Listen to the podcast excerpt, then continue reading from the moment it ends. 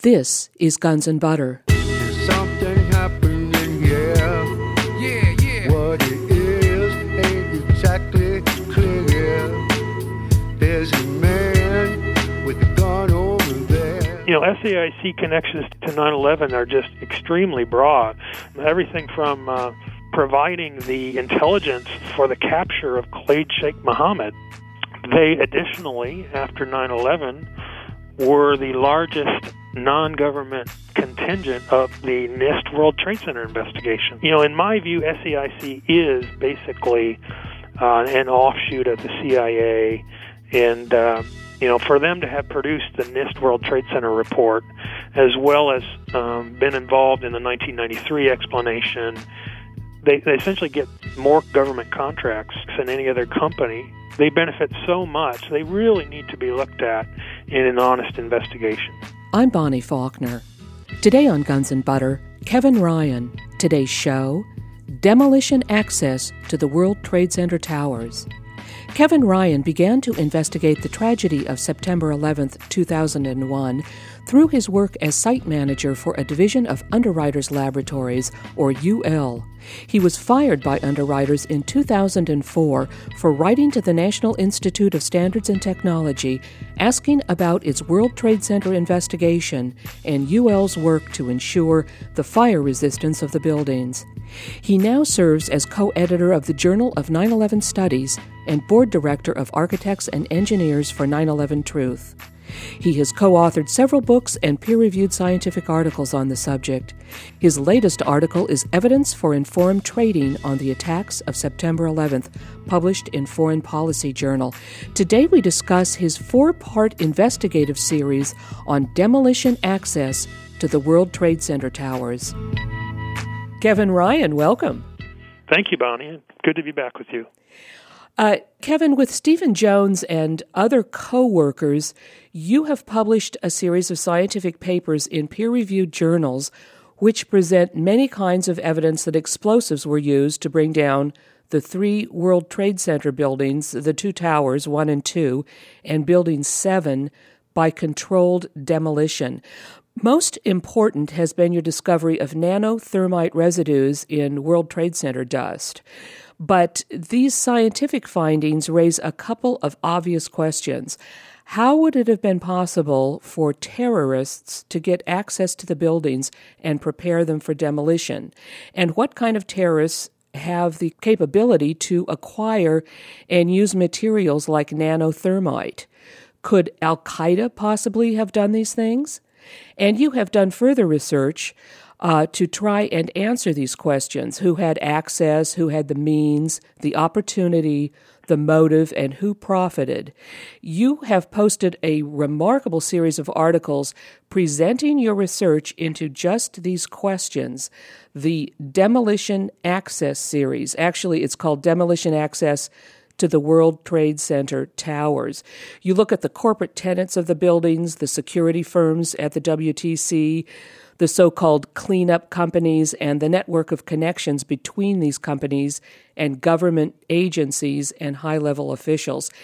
And the research leads into some very illuminating areas. You start by looking at the corporate tenants of the towers who occupied floors that were directly impacted by the airliners. I guess that's the first series on tenants. A logical place to start, and what did you find? Well, I did find a number of people who had access to the buildings, who also had access to the necessary explosive technologies, and who appeared to have benefited from the destruction of the buildings or from the war on terror. So, uh, as you said, I began with the tenants, and so when I looked at the fact that uh, American Airlines Flight 11 hit the North Tower between floors 94 and 99, I also noticed that those floors were all occupied by one company called Marsh and McLennan, which at the time was the world's largest insurance brokerage company. And uh, Marsh also occupied eight floors in the middle of the South Tower, by the way. But uh, the interesting things about Marsh was, first of all, Marsh had uh, upgraded the fireproofing in those exact floors. Those were the only the floors they occupied at North Tower were the only eight floors out of 110 that had just been upgraded for fireproofing in the few years before 9/11. But I noticed that Marsh has been reported to be a notoriously secretive company and, and has been likened to the CIA. Its um, its CEO at the time was this guy named Jeffrey Greenberg, who was the son of uh, well-known Hank Greenberg, the chairman of AIG.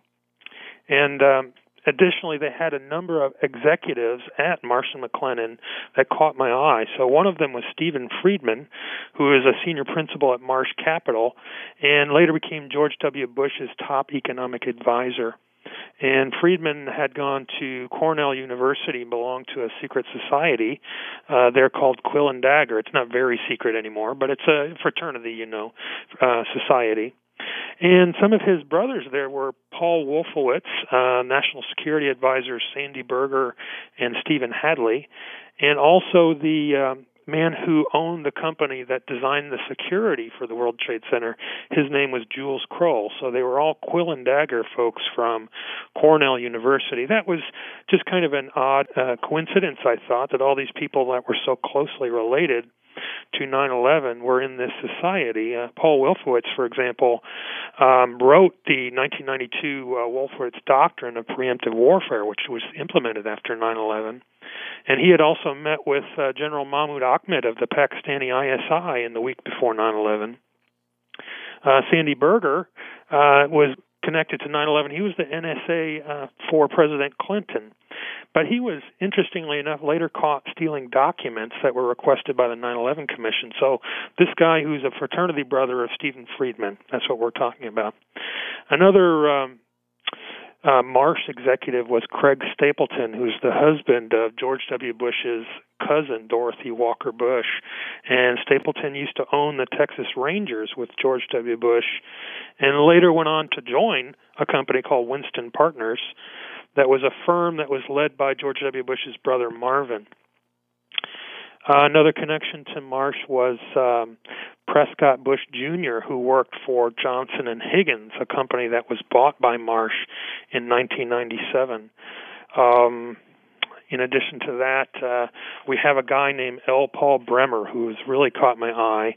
Uh, Bremer was the CEO of, of a company called Marsh Political Risk Practice, and he had an office in the South Tower. So just before he came to Marsh, Bremer had been the uh, leader of uh, National uh, Commission on Terrorism, and prior to that, he had been the managing director for Kissinger Associates. So, as far as the technologies go, Bremer also was the director of a company called Komatsu, who had patented an uh, thermite demolition device in 1996, and this is public information.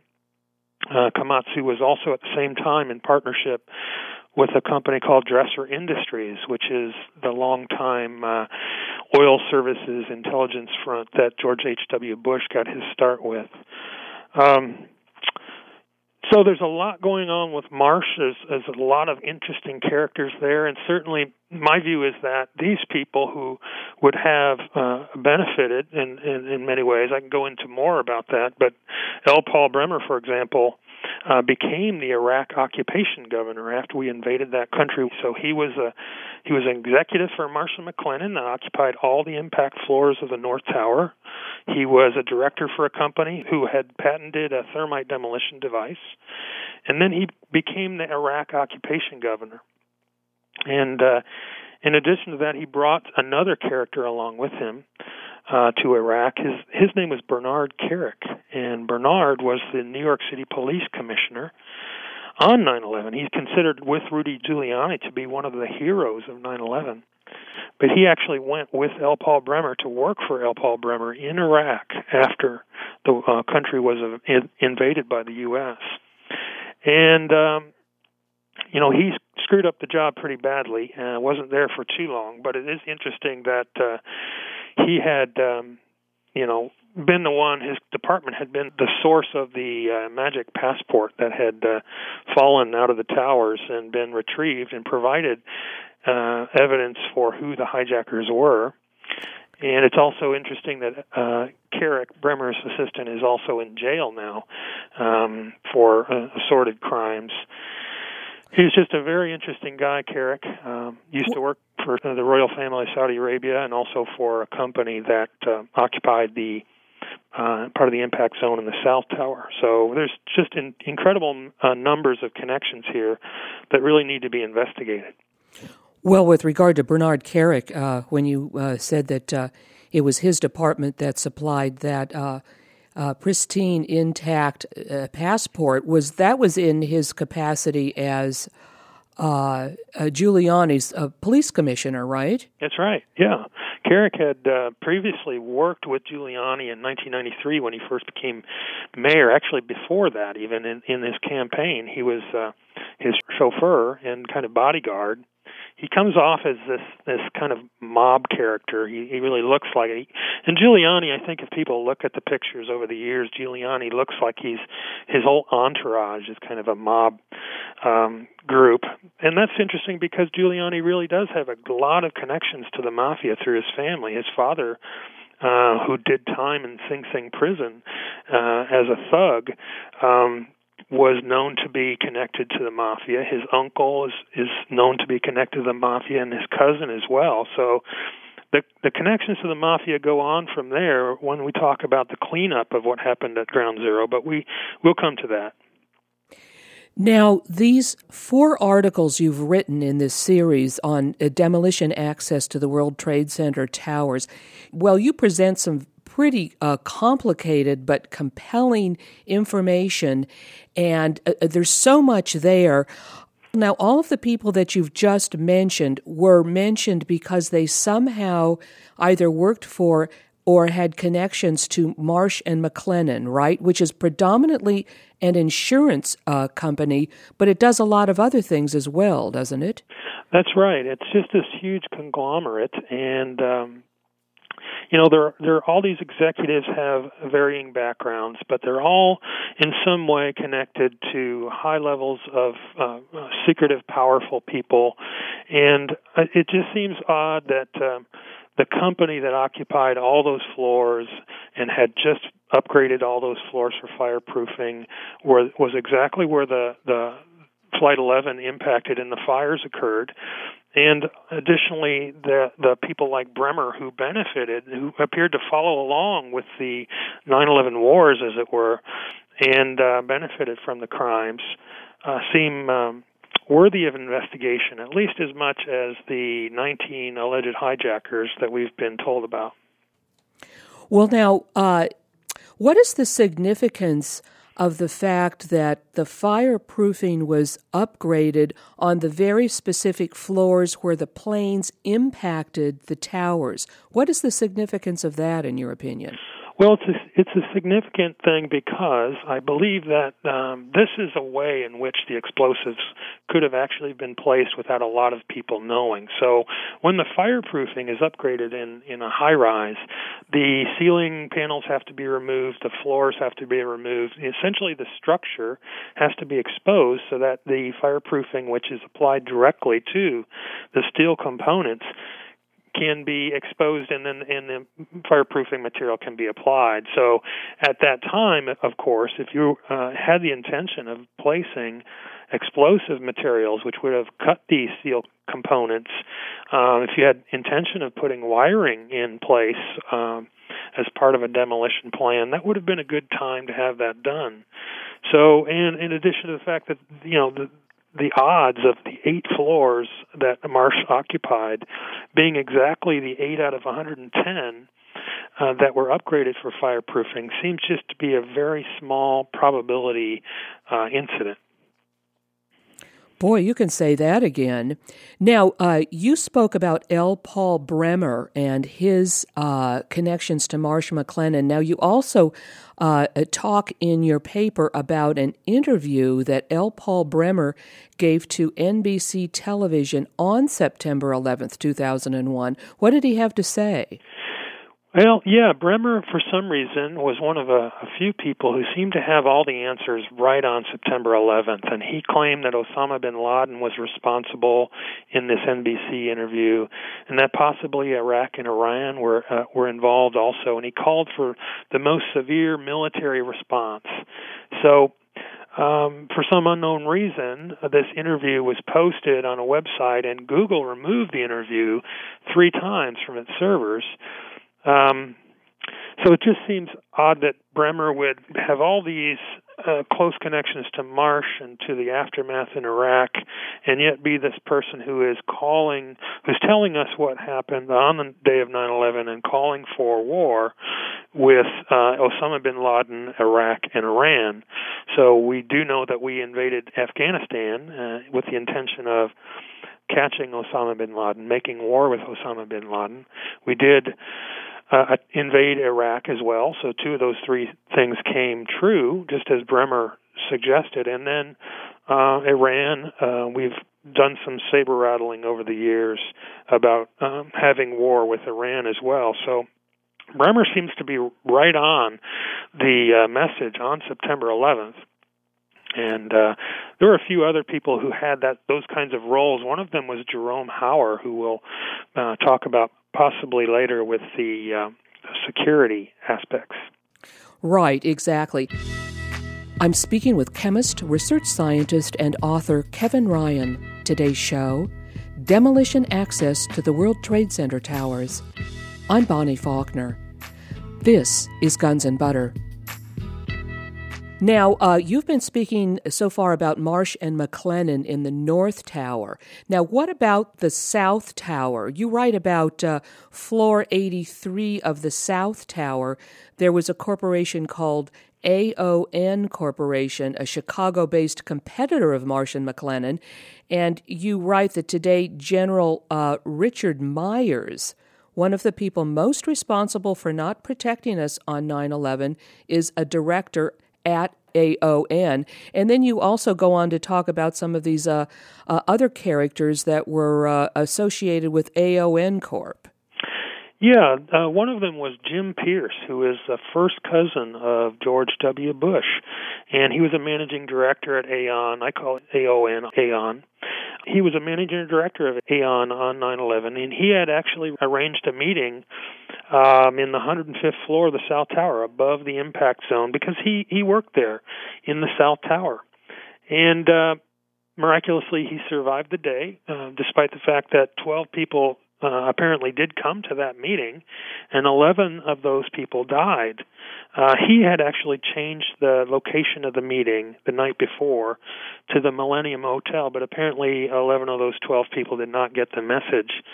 And uh, Pierce had Jim Pierce had watched the events from the Millennium Hotel across the street from the World Trade Center. This some of this is reported in uh, uh, kind of a, a, an alibi for him is reported in Barbara Bush's book. I can't remember the title of it, but um, above Aon there was a company called the Washington Group, which I found really interesting.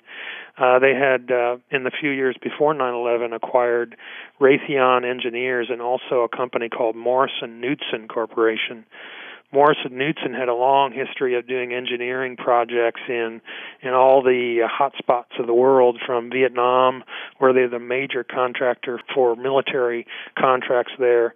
Um, Morrison Knudsen also had demolished 200 plus buildings for the Army Corps of Engineers in the 90s.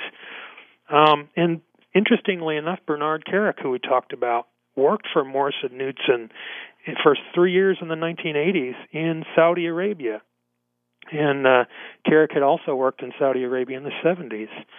And I just find this really interesting that there's uh, connections between Kerik and this company that occupied, uh, who was just above the impact zone in the South Tower, as well as his connections to uh, Bremer, Marsh and McLennan in the North Tower.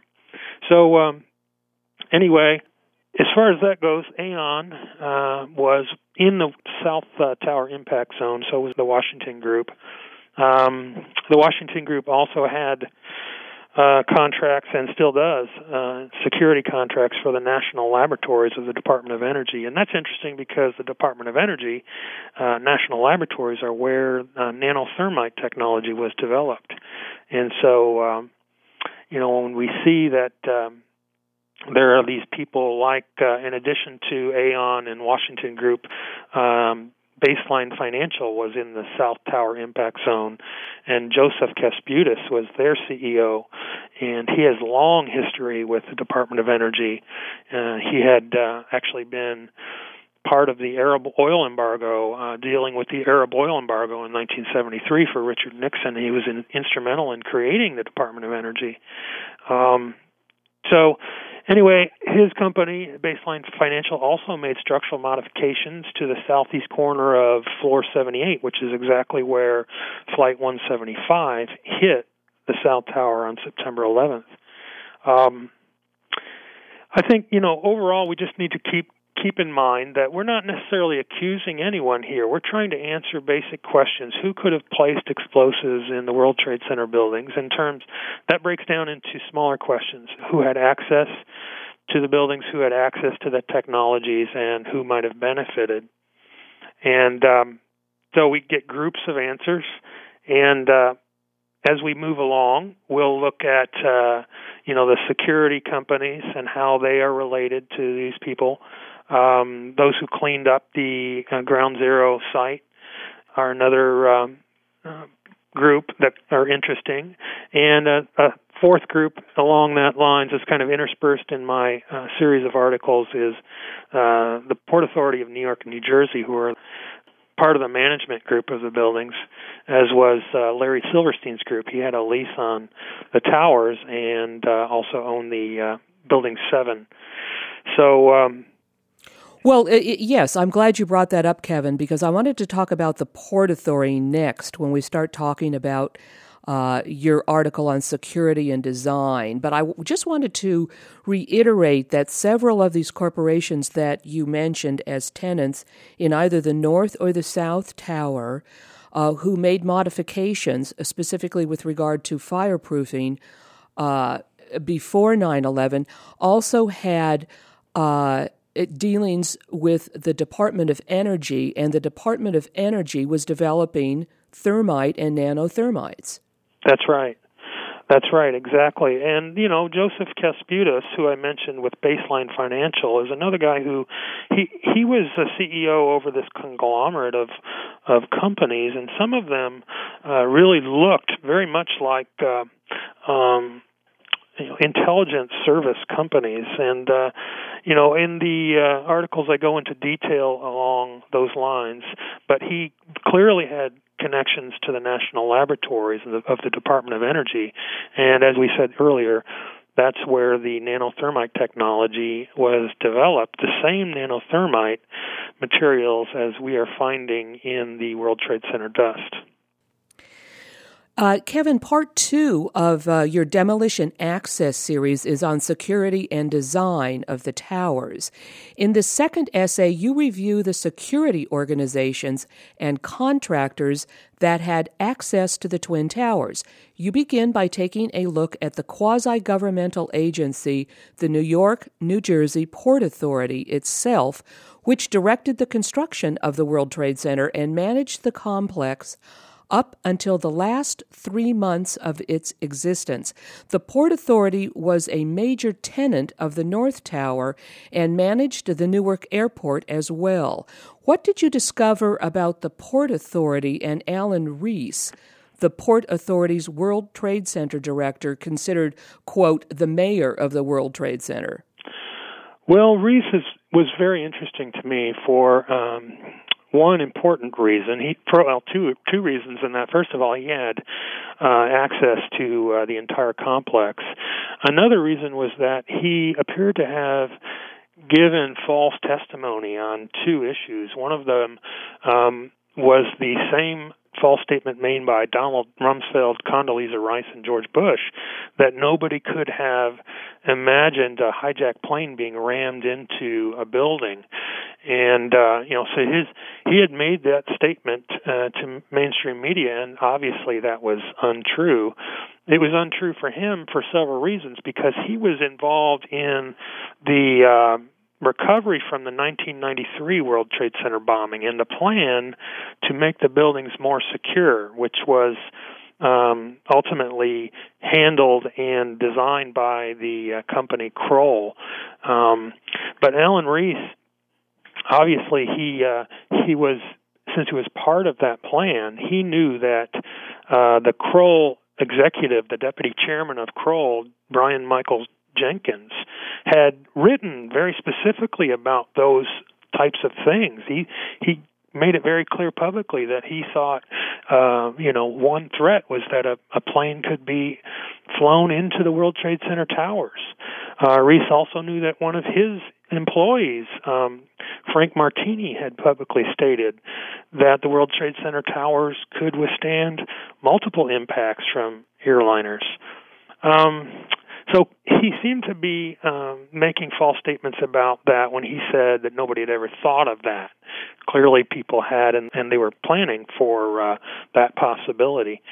Another strange thing is there's an interview with Reiss after the fact in which he and a, and a police captain were uh, said to have escaped from the World Trade Center complex through the World Trade Center dust cloud, and he Reiss kind of uh, strangely mentioned that he had kind of crawled out from underneath the uh, the rubble almost and uh, escaped. And and he's on this video and he says he was covered head to toe in this in this dust cloud. And uh it's almost like the police captain with him is embarrassed to hear him say it because he turns his back on Reiss while he's saying that.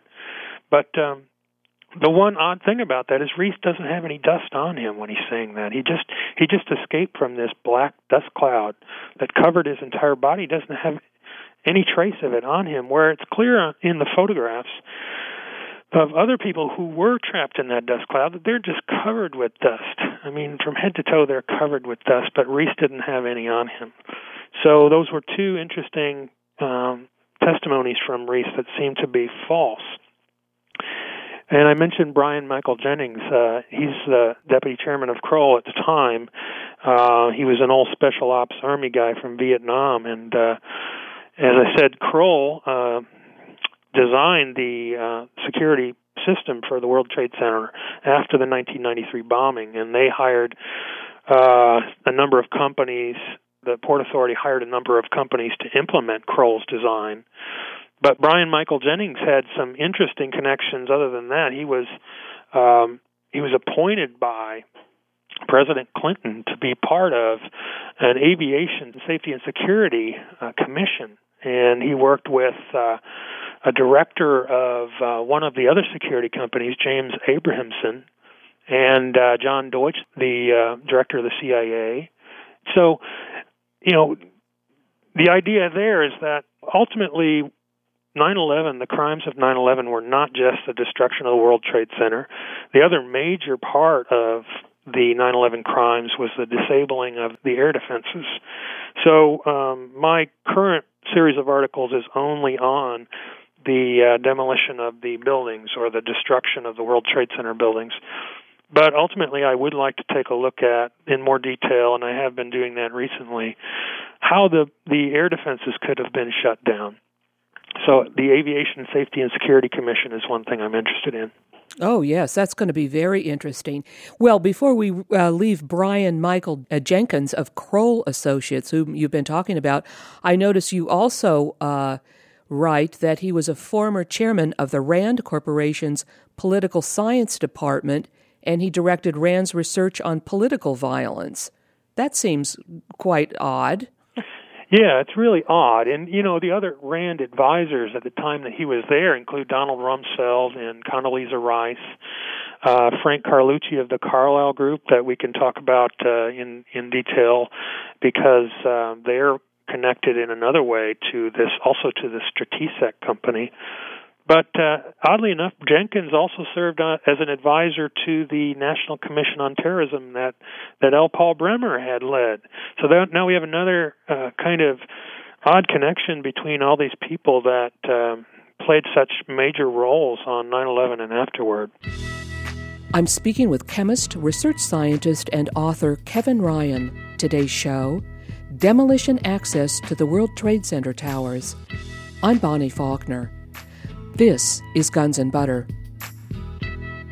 Speaking about Stratesec, if we could go to that uh, next, I would say that Stratesec has been uh, widely discussed among independent uh, 9/11 investigators because uh, not only had the president's brother as a director, Marvin Bush, um, but it also had a fellow named Wirt Dexter Walker um, who has been claimed to have been a cousin of the Bush brothers. Um, he actually is a a distant relative of the Bush brothers, but uh, not uh, a cousin in a sense that any of us would say that's my cousin. Um, but he is a really interesting guy nonetheless. And so again, Jules Kroll's company, the Kroll Incorporated, designed this security system after the 1993 bombing, and it was implemented by Stratesec and three other minor companies. Stratesec had the role of integrating the entire electronic security system. And it had these directors like James Abrahamson that, that I mentioned, um, Marvin Bush, the president's brother, through the year 2000, during the time these fireproofing upgrades were going on, the president's brother was a director of the security company that was responsible for the World Trade Center. It was also responsible for Dulles Airport, where Flight 77 took off on 9/11. It was also responsible for a period of time for United Airlines, which owned two of the other three planes that were um, were used on 9/11. So this company Stratesec is very interesting and it should be investigated in detail. Unfortunately, it was really not investigated at all, and and uh, I recently wrote a paper on insider trading related to 9/11, and Stratesec is one of the companies that was recommended for investigation by the Securities and Exchange Commission, but the FBI uh, kind of blew it off.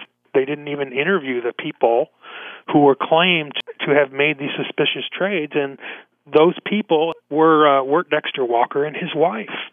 So this Wirt Dexter Walker fellow keeps coming up again, and uh, you know he was he was the CEO of Stratesec at the time. The COO was a guy named Barry McDaniel, and uh, Barry McDaniel was uh, formerly uh, an employee of BDM International, which was a Carlyle Group company. So he worked nine years for BDM International, and uh, then became this chief operating officer of Stratesec. Well, BDM International was known and has been widely reported as being a company that um, that had black project contracts for the government. So the Carlyle Group company, BDM International, which conducted black projects, sent this guy over to Stratesec in 1998, just before uh, you know the events of 9/11, to work for Wirt Dexter Walker. They also sent their um, their financial executive, I forget his name, Amos Liu is his name. Um, but Barry McDaniel is also interesting because prior to that he had worked at Fort Belvoir, which is um, kind of an intelligence um, center in Maryland it has a lot of connections to 9/11, including the Able Danger program and uh, some other things. But uh, so, getting back to Stratesec, Wirt Dexter Walker, uh, suspected of being an insider trader, you know, and he's hiring people from the Carlyle Group. And the Carlyle Group, if people don't know uh, much about it, it's very um, very suspicious in that you know the Bin Laden family were investors in the Carlyle Group, as were the Bush uh, family. The uh, George H. W. Bush was a and a major advisor, as was uh, a number of people who worked for him, like James Baker and um, Frank Carlucci, who I think we mentioned earlier, who was deputy uh, CIA director for Bush was the manager of uh, the Carlyle Group at the time that they were sending people over to Stratesec. So uh, there's just a lot of interesting things that need to be investigated. Unfortunately, none of them were investigated by the very weak false reports that we've been given from the 9/11 Commission, and obviously nothing of that sort was investigated by the National Institute of Standards and Technology, or NIST, that was responsible for conducting the World Trade Center investigation. Now, uh, Kevin, you've uh, talked extensively about Stratesec. Stratesec, oh, yeah. It, it, was also known as Securicom. Right. I wanted to bring that up because I think a lot of people think of it as Securicom. That was its name originally, right? That's right.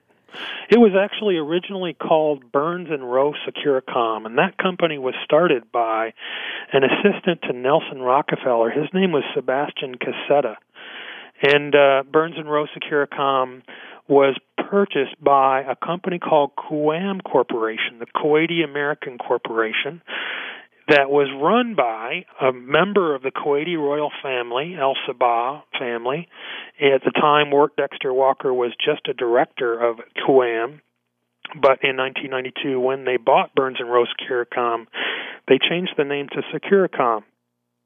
And they did have to go through some legal wrangling because there was already another company called Securicom, and they ultimately had to change their name to Stratesec. Right. And then Stratesec got the contract after the 1993 bombing of the World Trade Center. So we have both Kroll Associates and Stratesec working on uh, the upgrading of the security system, right? That's right. And Kroll, uh, again, Kroll is was known for years as the CIA of Wall Street. And so you've got this company, the CIA of Wall Street, designing the security system and then implementing it with this company, Stratesec, that has so many connections to the Bush and Bin Laden, Carlyle Group uh, organization, and you know also history of black projects and the suspected of insider trading, and none of it was investigated. What can you tell us about Jerome Hauer? Now, you mentioned him earlier, Giuliani's director of the Office of Emergency Management until 2000, and then later with SAIC and Kroll. Yeah, Jerome Hauer um, was first noted because he was the director of Giuliani's Office of Emergency Management in the years leading up to 9 11. And uh, it was reported for a number of years after 9/11 uh, that Jerome Hauer was the one who selected uh, the location for Building 7, um, which was very controversial because Building 7 um, was right next to the uh, obviously part of the complex that had been hit in 1993. So people were critical of of locating the the command center there. Um, he disagreed with that uh, controversy and blame Giuliani. But you mentioned, uh, as I did, that uh, Jerome Hauer was previously an employee of Science Applications International Corporation, SAIC. And this company is really interesting for many reasons. It's got so many connections to 9 11. For one thing, in 1986, they predicted, as part of an analysis for the Port Authority, they predicted almost the exact sequence that happened in 1993, the bombing of the basement levels. They also, after the 1993 bombing, gave the official uh, analysis and, and uh, the official explanation for what happened uh, in the basements of the buildings. Um, they additionally, after 9 11, were the largest non government contingent of the uh, the NIST World Trade Center investigation. There are 16 uh, SAIC employees listed in the NIST report as being this huge group of people that helped with the NIST investigation. But you know, SAIC connections to 9/11 are just extremely broad. Everything from uh, you know providing the intelligence for the capture of Khalid Sheikh Mohammed. Uh, they you know they're the ones who did that they're the ones who who are given the trailblazer project to correct the national security agency's um, intelligence gathering process and uh SAIC is really just is so interesting with all these people who worked for them. Jerome Hauer being one, Stephen Hatfill, who had been the uh, one of the original um, suspects in the anthrax attacks, ended up getting this huge payoff, almost a, a hush money payoff for some reason. Um, and then, um, in addition to that, Robert Gates, who is our current uh, defense secretary and has been a major player in every administration going back to the uh, the, the Carter administration. Robert Gates was a SAIC board director, as was Bobby Ray Inman. Um, people may know him. Um, you know, in my view, SAIC is basically uh, an offshoot of the CIA, and uh, you know, for them to have produced the NIST World Trade Center report, as well as um, been involved in the 1993 explanation, they, they essentially get more contracts than any other company, more government contracts they benefit so much. They really need to be looked at in an honest investigation. Well, yeah, Kevin, and, and as you've said, SAIC, which is Science Applications International Corporation, uh, was a major contributor to the NIST World Trade Center report, and, as you write, has expertise in nanothermites and was founded by a scientist at Los Alamos National Laboratory. Absolutely. And, you know, so you know, nanothermite is a material that has been found in the World Trade Center dust, and that has been reported through um, a series, really, of peer-reviewed scientific articles, culminating in one in uh, in April 2009. But um, SAIC has not only the uh, uh, expertise to create nanothermites, and they have a they have a subsidiary called Applied Ordnance Technology that that uh, specialized in laser ignition of uh, nanothermites. And so, one other reason that's really interesting is that an employee of SAIC was at Ground Zero, and he was responsible for these little robots that that crawled around in the debris pile. His name is John Blitch, Lieutenant Colonel John Blitch, and he was a special operations officer on September 10th, and he was on September 11th an SAIC employee. So the story is that he was intending to become an SAIC employee, and it just so happened on that very day he had um, you know ended his military career, gone to Ground Zero, and and with a team of people had all of these robotic uh, crawlers going through the debris pile, uh, ostensibly looking for victims, and um, you know, but these uh, robotic crawlers have been reported to have been used for uh, the elimination of unexploded ordnance, and that's in my paper, uh, the fourth part of this series. Um, so, you know, the implication is that this SAIC employee, John Blitch, um, whose company had had researched laser ignition of nanothermites, was using these devices, which had been used previously for eliminating unexploded ordnance, might actually have been doing just that, trying to eliminate evidence. Um, so, SAIC, in any case, has this really broad and, and comprehensive connection to 9 11, uh, but the connections are just really extensive. I'm speaking with chemist, research scientist, and author Kevin Ryan. Today's show Demolition Access to the World Trade Center Towers. I'm Bonnie Faulkner. This is Guns and Butter. What about the intelligence contracting business, the outsourcing of intelligence to companies such as TRW, Booz Allen Hamilton, Lockheed, Hughes Aircraft, and SAIC?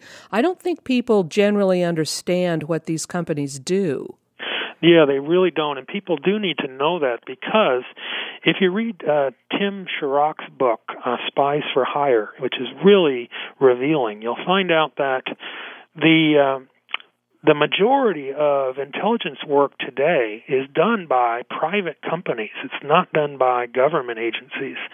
And the majority of people who have top secret clearance are private contractors. They're employees of private companies. So it it may be surprising to people that but the, you know most of the detailed knowledge about us is in the hands of private companies. It's not in the hands of government intelligence agencies.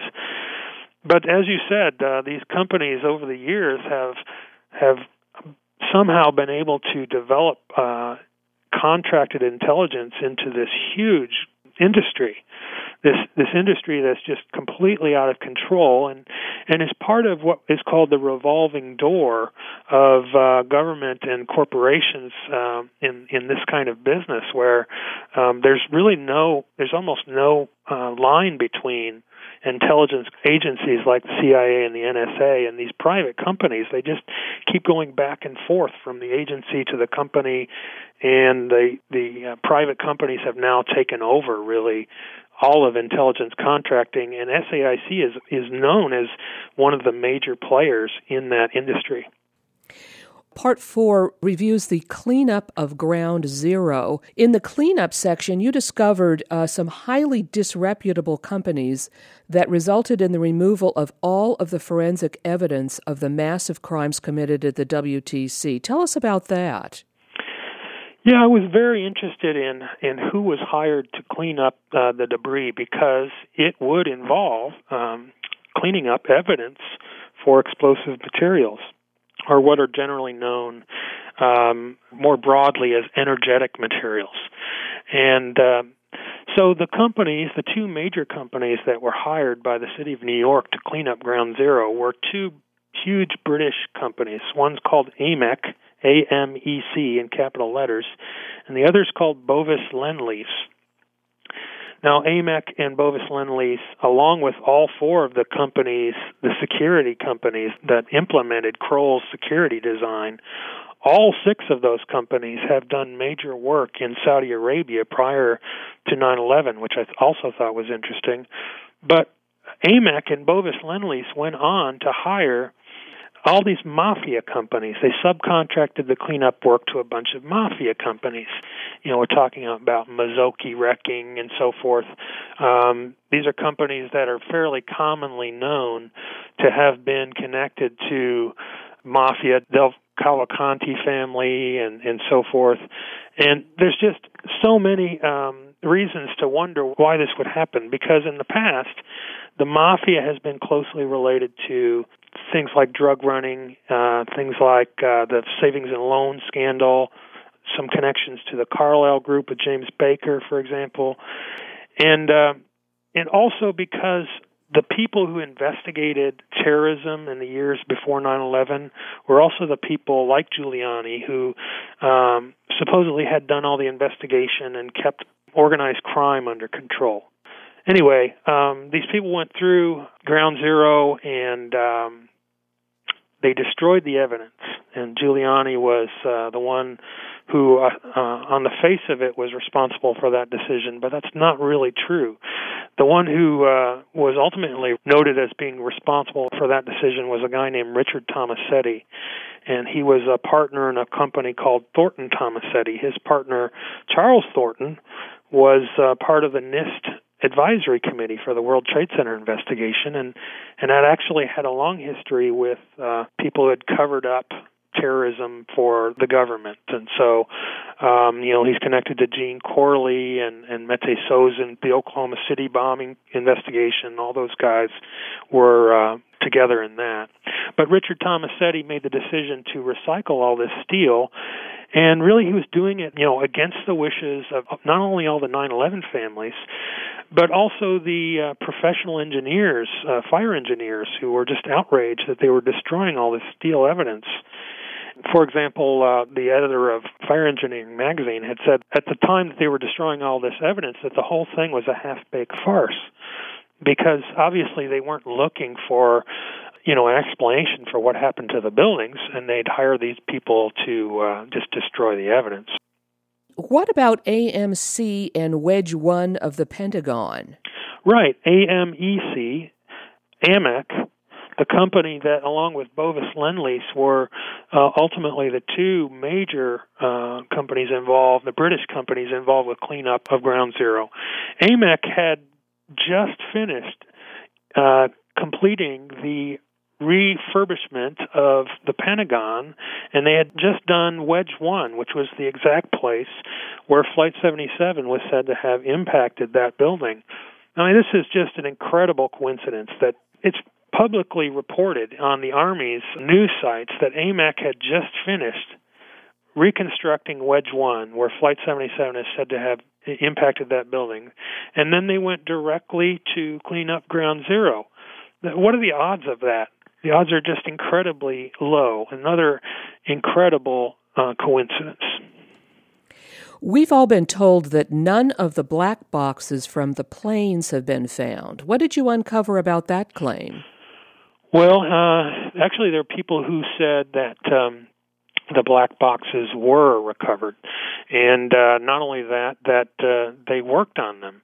And so, in my articles, I go into detail on these black boxes, and this is part of why you know, we can't really believe uh, much of what is said when we're told that the black boxes, which were uh, designed to be indestructible, were never found for any of the four planes, but yet we do have reports from people who say that they worked on those black boxes and they did find them, firemen and others who said that they were found, um, and those those reports were not investigated.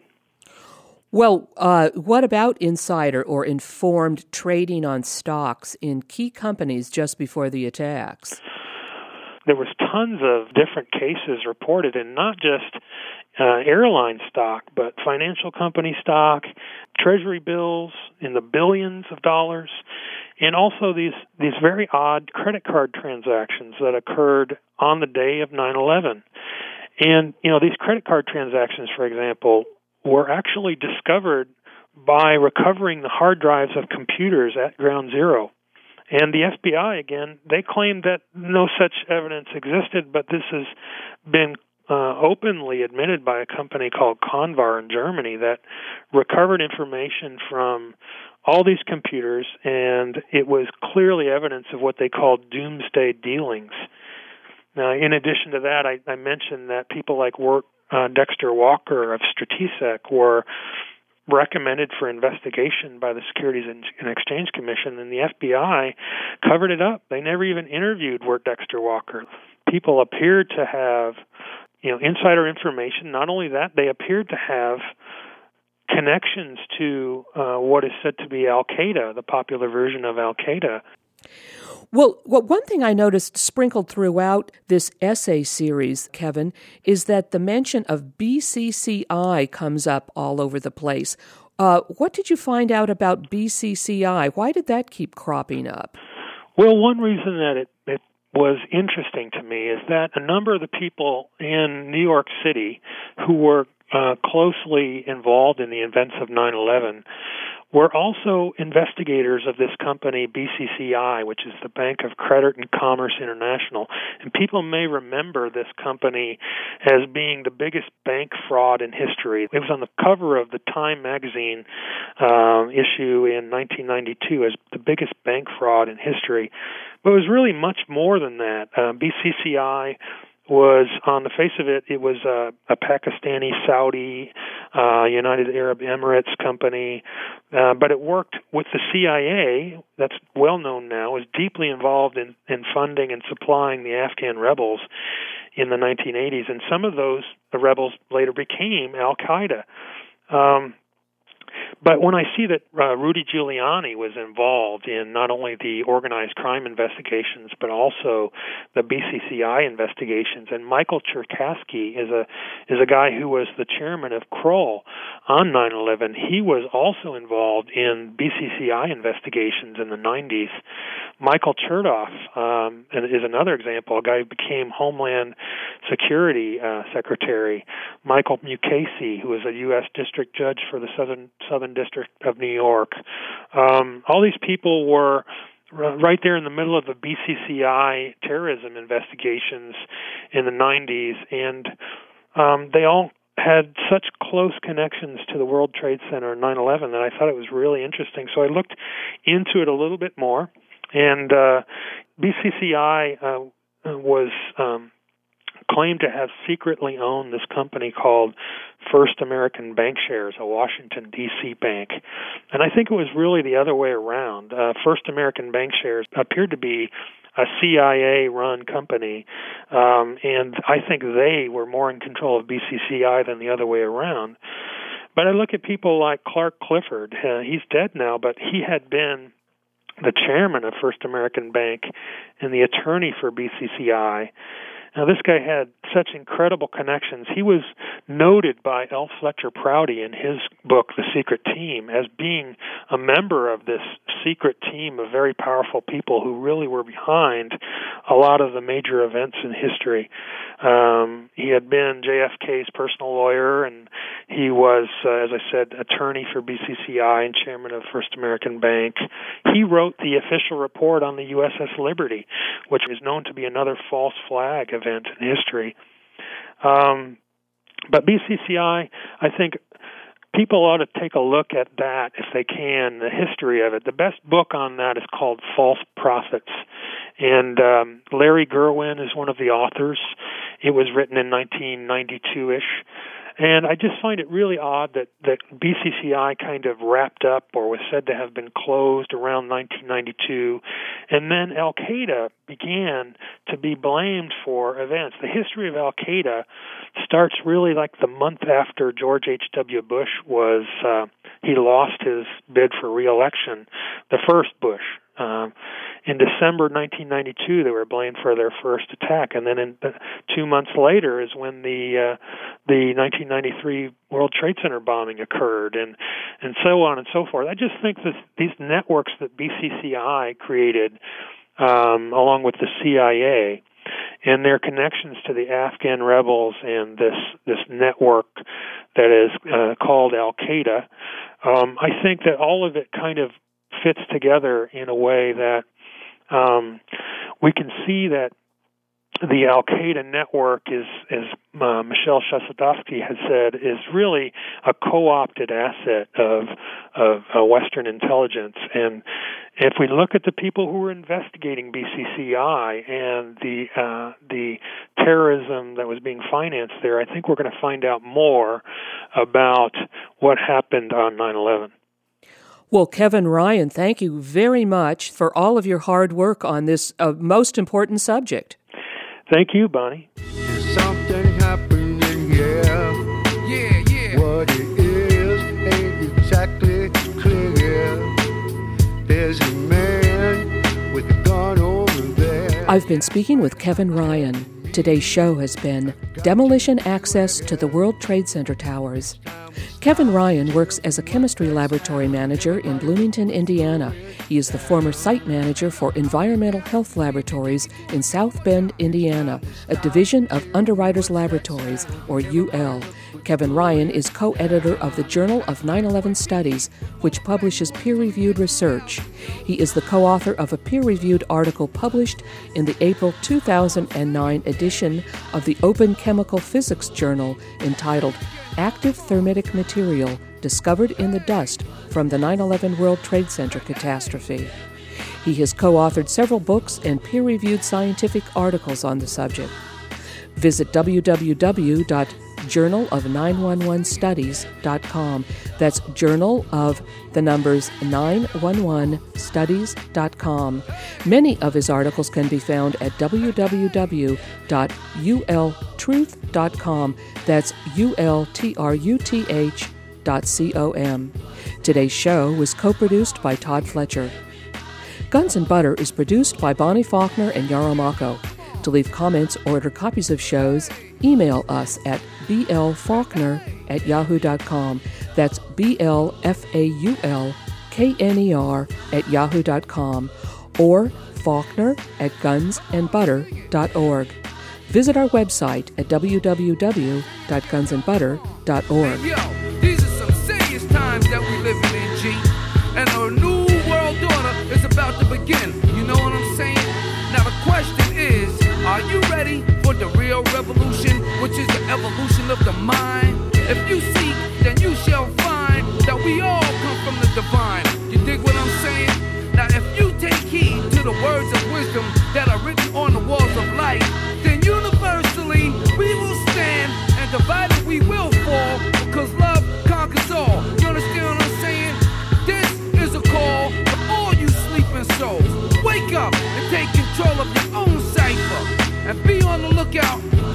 you're a sniper trying to steal your life. You know what I'm saying? Look what inside yourself for peace. Give thanks, live life, and release. You